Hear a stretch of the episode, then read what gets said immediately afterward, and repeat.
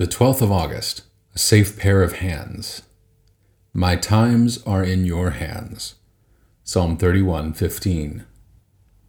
It is quite a common saying to describe someone as a safe pair of hands. The person concerned may be a goalkeeper in a soccer team, or a person delegated to do some important work. A safe pair of hands will do whatever has to be done, and do it well. If you read the whole of Psalm 31, you will find that David, who wrote the psalm, was in lots of trouble, and he was often feeling at his wits' end.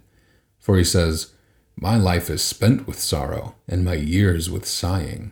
Verse 10. Yet for all that, David is quite upbeat as well. He tells us he trusts God. God is his rock, fortress, and his refuge.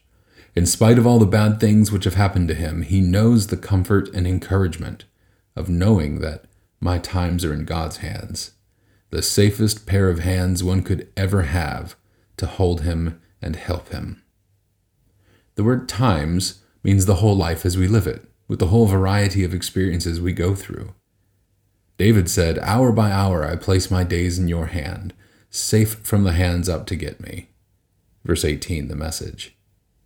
What a great example to us to place our lives into the great safe hands of God knowing He will take us through the hard times as well as the good times.